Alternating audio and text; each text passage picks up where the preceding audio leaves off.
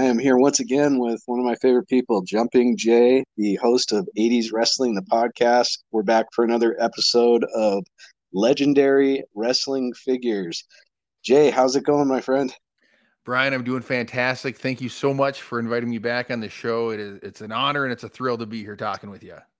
Oh, I, I feel honored to have you. And, uh, and before we talk wrestling and we talk Hillbilly Jim, um, I got to ask you. I, I I just get to paint wrestling figures and do podcasts, and that's my outlet for creativity. But I know you and your wife have a family fun center. So aside from doing 80s wrestling, the podcast where you get to spend an hour every week with wrestling fans, that uh, there's every once in a while, I would say a handful of times in the last um, almost two years that I've been calling in that uh, that they aren't able to make the show, and and this this happened uh, fairly recently because Jay was working on, um, I guess, the family fun center that you and your wife run. Tell me what was going on. Yeah, so actually, the as we're recording this today is actually the fourth uh, anniversary of us opening up our own business, and so I won't bore you with the background story or the details, but my wife and I had a had a drive and a passion and an idea to open up a family entertainment center in our hometown because uh, life tends to pull families in multiple different directions. You know, kids have school, parents have work, kids have after school programs, parents have meetings. And so there's a lot of times where our different activities pull us apart. And our town is fortunate. We have we have lots of great things for families to do, but they all tend to be targeted at specific age groups. So either it's something that mom and dad take kids to and are more of a spectator as kids uh, jump on trampolines or, or climb on playground equipment and do things like that. And so we had an idea what if we came up with a, an entertainment place that people of all generations could do together? And so uh, we worked hard on it and we were thankfully by the grace of God able to open it. And today we celebrate our fourth anniversary. But one of the attractions we have in there is we have a couple of escape rooms. And if before any of you go on, yeah, I gotta say, congratulations on four years. That is that is. Uh, Thank you very much.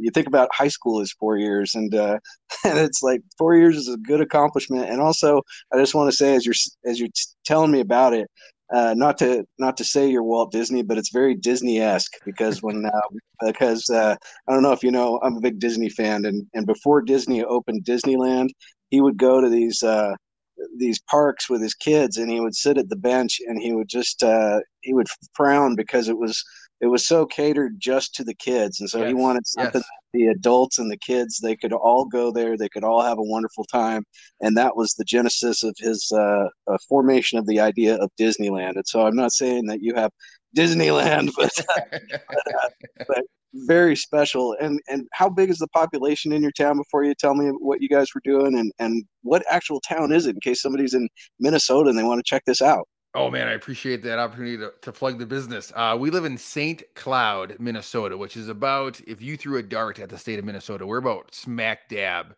right in the middle. We're in the central part of Minnesota. We're about uh, a little over an hour, hour 15 minutes north of, of the Twin Cities. People know Minneapolis and St. Paul. And so we're about an hour 15, hour 20 minutes north of there.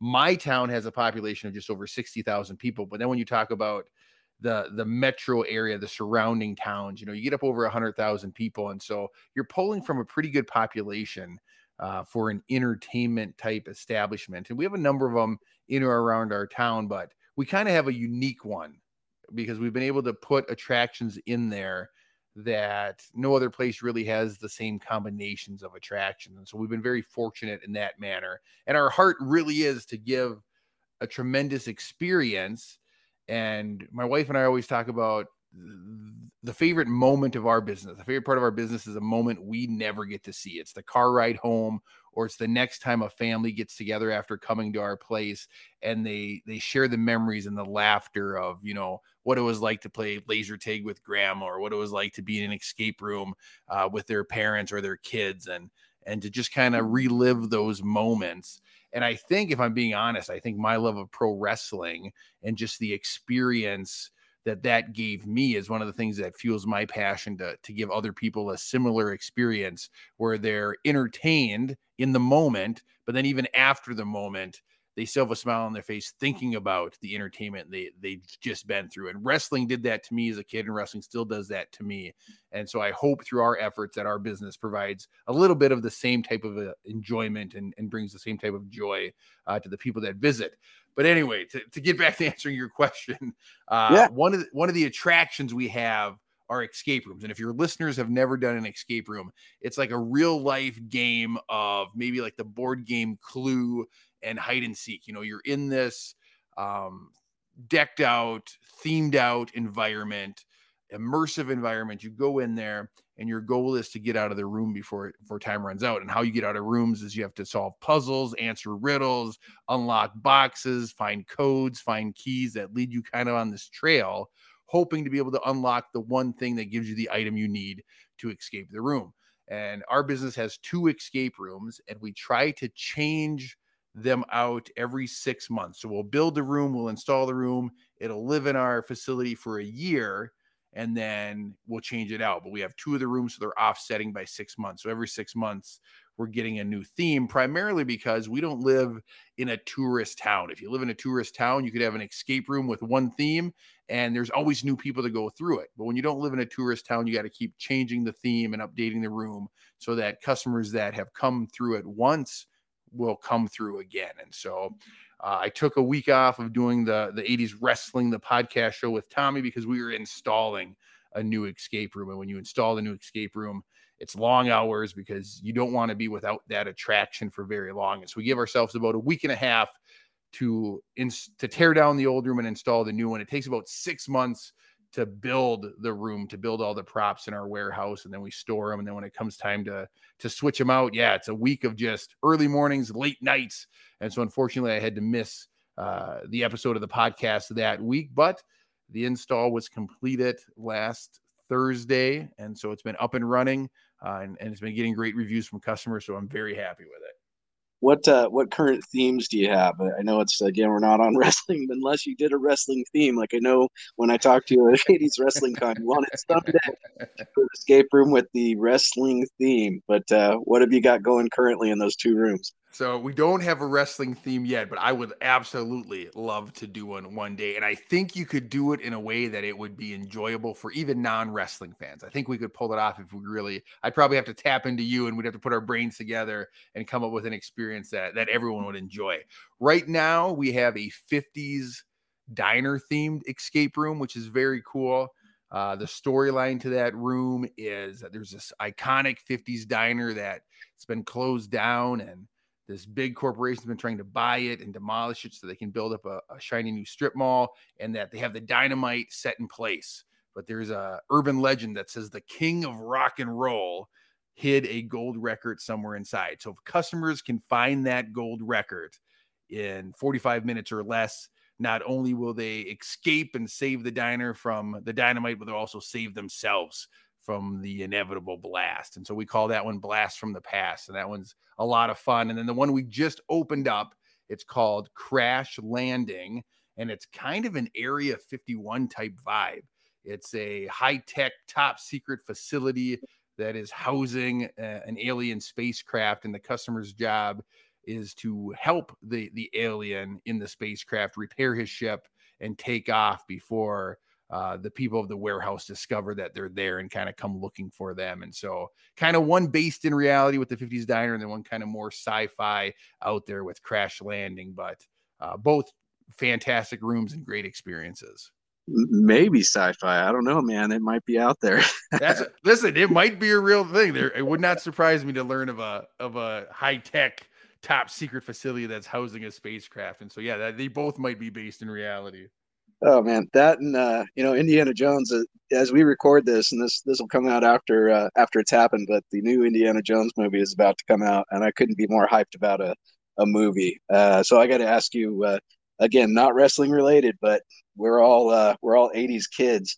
Uh, were you an Indiana Jones fan growing up?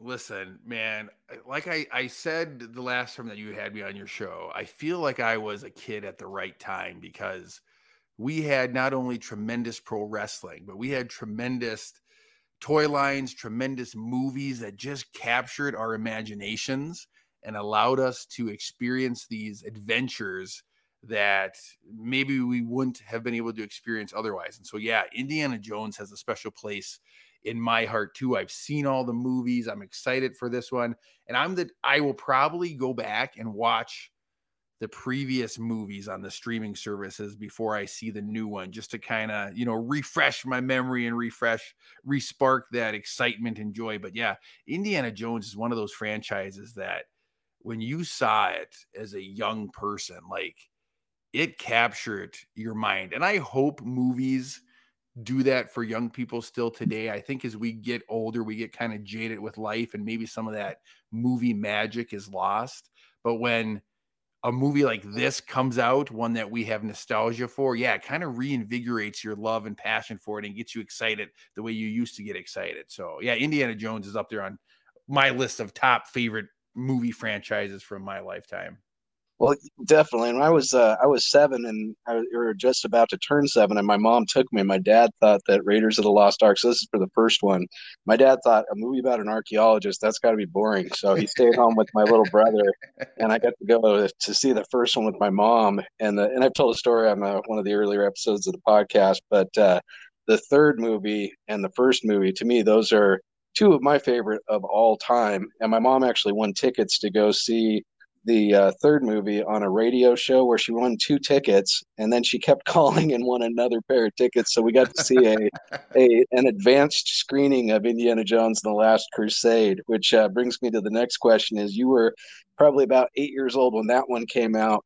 Which uh, which of the indiana jones movies is most near and dear to your heart Ah, man, if if I had to pick right now, I would probably say the Temple of Doom, just because I think that's one that I watched with my older brother Jason, and so it kind of has that uh, those good vibe feelings too of something that you're connecting with with an older sibling.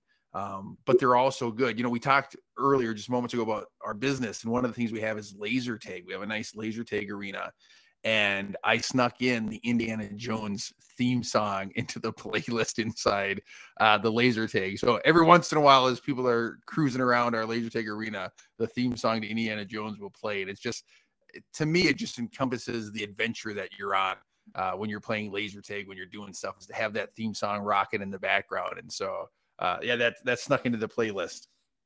Definitely, that's awesome, man. So, uh, back to, so now I'll get on topic and go to some wrestling after all that fun stuff. And, I'm just the a lot of people that uh, I've been getting feedback they have different outlets for creativity. And so uh, this show I've, I've spent the first 13 episodes before I started uh, talking to people, uh, going over like the intricacies of what I'm doing to paint these wrestling figures.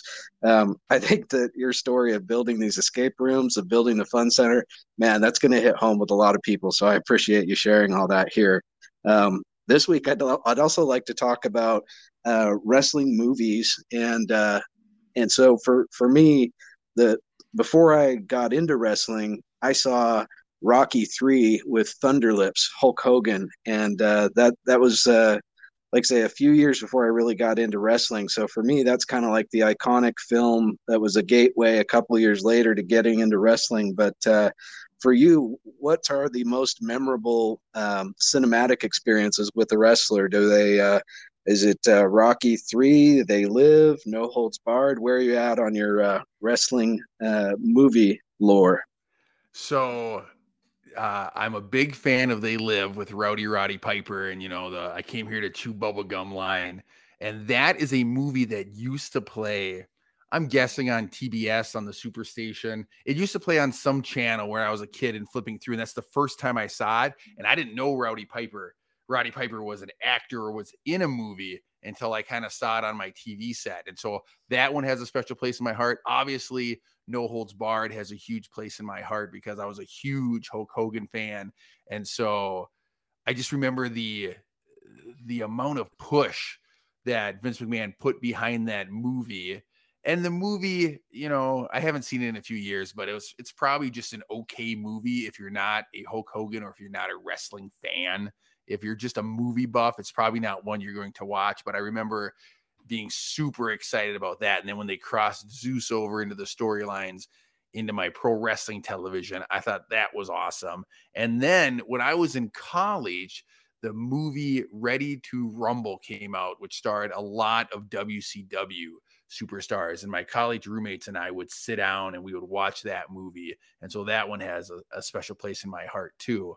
Um, but yeah, anytime the world of wrestling kind of transcends the industry and goes onto the big screen, uh, I get a kick out of that. Well, now I'm embarrassed because I've never seen Ready to Rumble, but uh, I'll have to put that on the list and check it out. Um, now I'll I'll go in the the, the Wayback Machine, which is uh, uh, Rocky and Bullwinkle reference to Poindexter and, and whatnot. But in the Wayback Machine in the 70s, there was a movie uh, called The One and Only with mm. Henry Winkler. Have you ever uh, heard of or seen that one? No. So you have to watch Ready to Rumble, and I have to watch The One and Only. And I would recommend not watching Ready to Rumble with your uh, significant other. It's probably not not one that she would get a kick out of. Uh, you might like it just for the wrestlers are in it. But uh, the one and only with Henry Winkler, huh? Yeah, and I'll say the same thing about that one. Tina probably wouldn't like that one.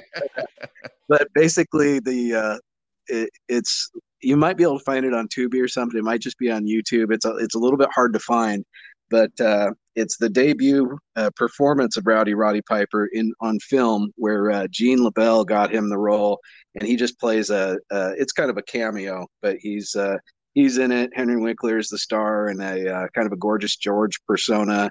Uh, Chief, uh, not Chief Jay Strongbow, but um, one of the Guerrero brothers is in it. Uh, not one of the brothers, Chavo Guerrero. Their their father is in it. Okay. So it's it's a uh, it's kind of a cool old uh, older '70s wrestling movie. And if we and there's also one called The Wrestler that's from the '70s, not the one with Mickey Rourke, sure. with around 08, but uh, it's maybe around 75, 1975, 1976. It's got a ton of wrestlers in it um, Dusty Rhodes, Dick Murdoch, Verne Gagne. Uh, so that's another just historical piece. Both of these are, are things that if you're up by yourself, uh, you're, you're not going to want to watch these with anybody other than a wrestling fan. Um, and then the one that's a little more exciting to me is Body Slam from uh, the one that Roddy Piper took off after 1986 to go film, but right after WrestleMania 2 and before he returned in late 86. Have you have you seen Body Slam? I have seen Body Slam and it's been a long time. And I know uh, Tommy Fierro, our good friend, will, will reference that movie often as well. Uh, and so it's probably time that I go back and watch that again along with uh, I'm a huge fan of Henry Winkler, and so I'm sure it'll give me a different appreciation for the Fonz after I watch uh, the one and only. But yeah, Body Slam is an iconic uh, wrestling film, and I'm gonna write that one down too and go back and rewatch that. Yeah, there's I mean there's a couple rough around the edges, uh, uh, not politically correct things about it, but you know which you can say that about 1980s wrestling exactly. also. Yes unfortunately. It, one nice thing, so I'll say this: one of the good things about wrestling today and kayfabe being gone is that there's no point in uh, wrestlers uh, pretending to to have these. Uh, uh I don't know. It's it's unfortunate, but there's a lot of racist type stuff that mm-hmm. happened in the 80s, and so that would that's one area of wrestling now where the racism and the homophobia you don't have to you know, have bad guys lean on that crutch right. because you know, we know that in real life they're they're not actual bad guys. And so it, at least you could say that in most cases the racist guys back then were the bad guys. And so you as a little kid you realized oh that's that's not cool. Right. And, yeah exactly. But uh anyway the, the body slam yeah that it's one of my favorites. Uh when I was at uh, 80s Wrestling Con, um, one of the people that uh, Toto Atama and I picked up from the airport was Barbarian, and Barbarian has a part in that yep. movie. So, so I actually asked him if he had fun uh, filming that, and and he did, which was was really cool. So, uh, with uh, Barbarian, I don't know if you got you got your picture with him. I'm guessing at 80s Wrestling Con. Yes, uh, listen, I, both him and the Warlord were two of the scariest guys when I was a kid, like legitimately frightening, just massive men, meaner than nails. In real life, probably two of the sweetest men I've ever met. They were so giving of their time, so nice. Took photos with them, talked to my kids. Amazing.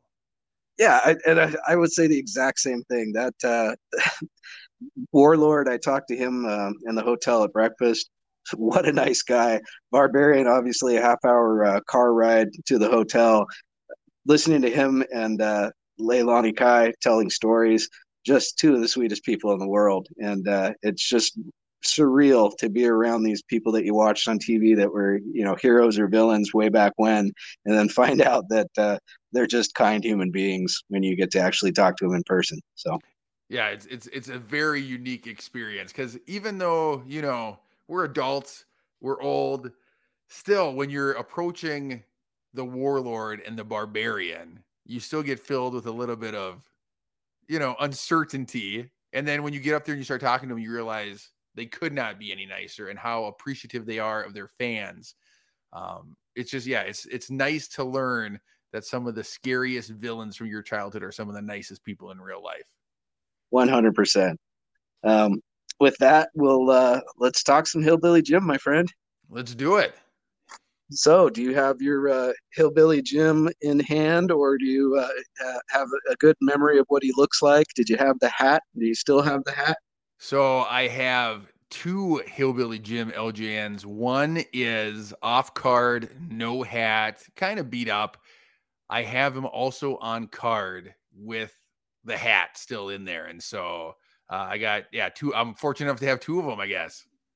Well, that brings me to another question we haven't talked about. How many figures do you have on card? Because I have zero.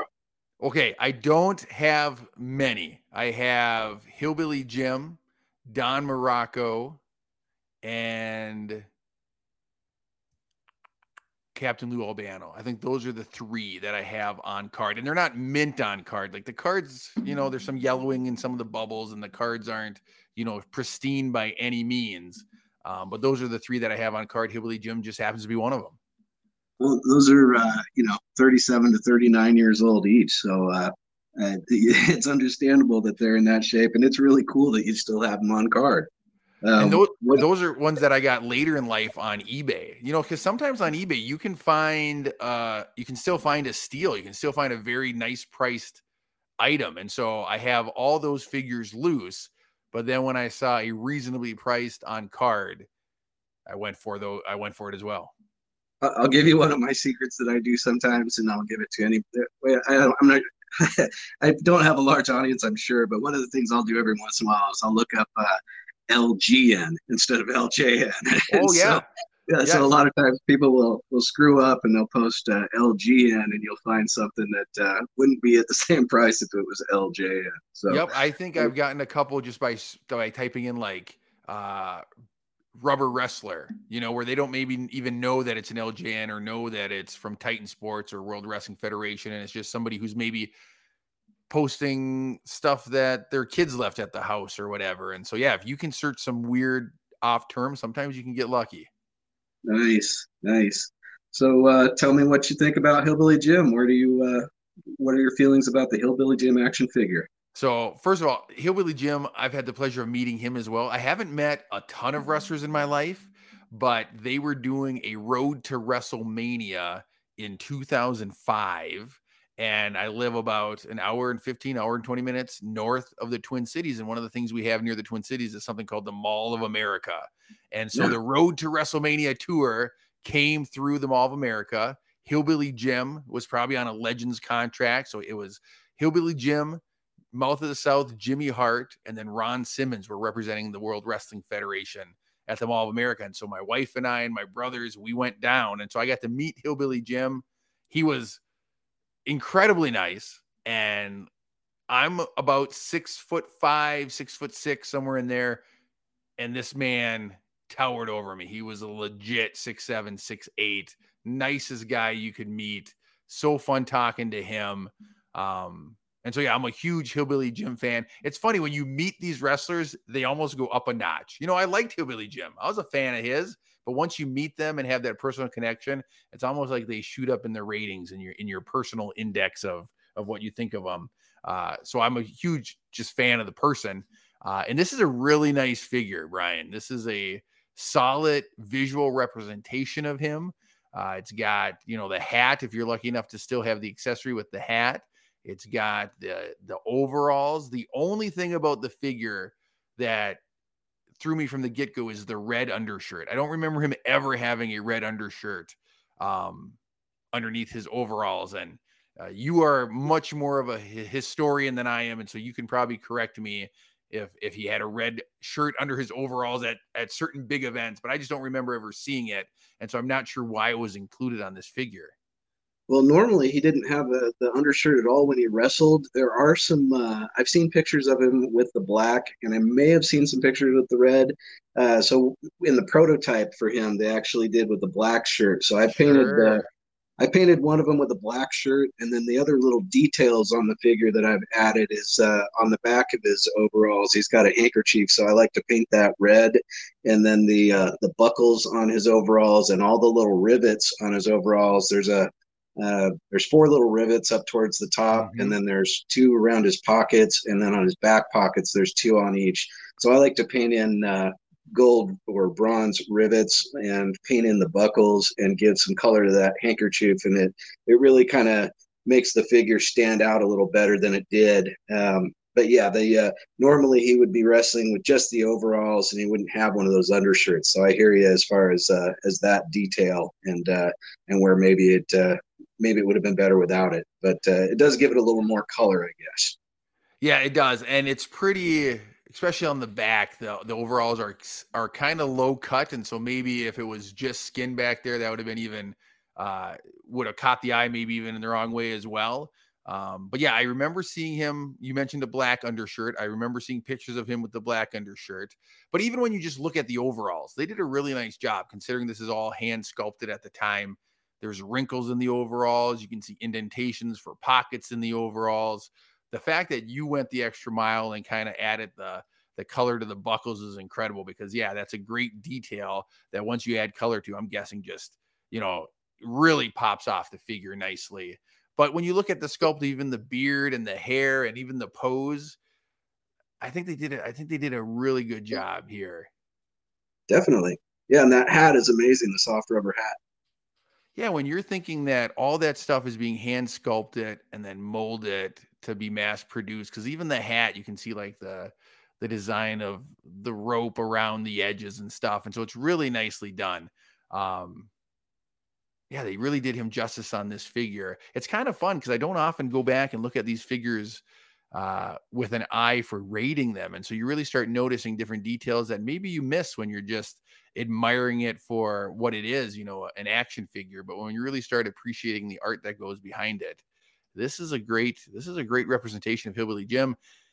I would probably give this. I don't know what I would change about this figure. Maybe just because the red shirt doesn't doesn't stick with me in my memory as something that I've ever seen him actually wear. I'll give this figure. I think it's a solid four on on, on my one to five star ratings. I'll give Hillbilly Jim a four star rating. I'll take it. Awesome. So we got uh, John Studd. Uh, you rated before with a four. Hillbilly Jim with a four.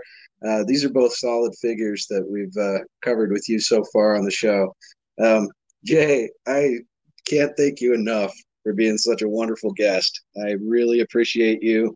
And uh, if you're up for it, I will I will hit you up in the near future for the next figure that we review. I would I would love that. This is so much fun talking to you, Brian, about this. And I promise you, there are some LJN figures that I'm not a huge fan of, and so they won't all be fours.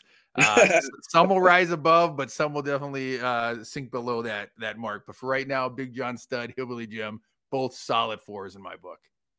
Awesome. So for another episode of Legendary Wrestling Figures, this is Brian. I thank you, Jay, so much, and I will talk to you again soon, my friend. Take Sounds care. Good brother. Thank you.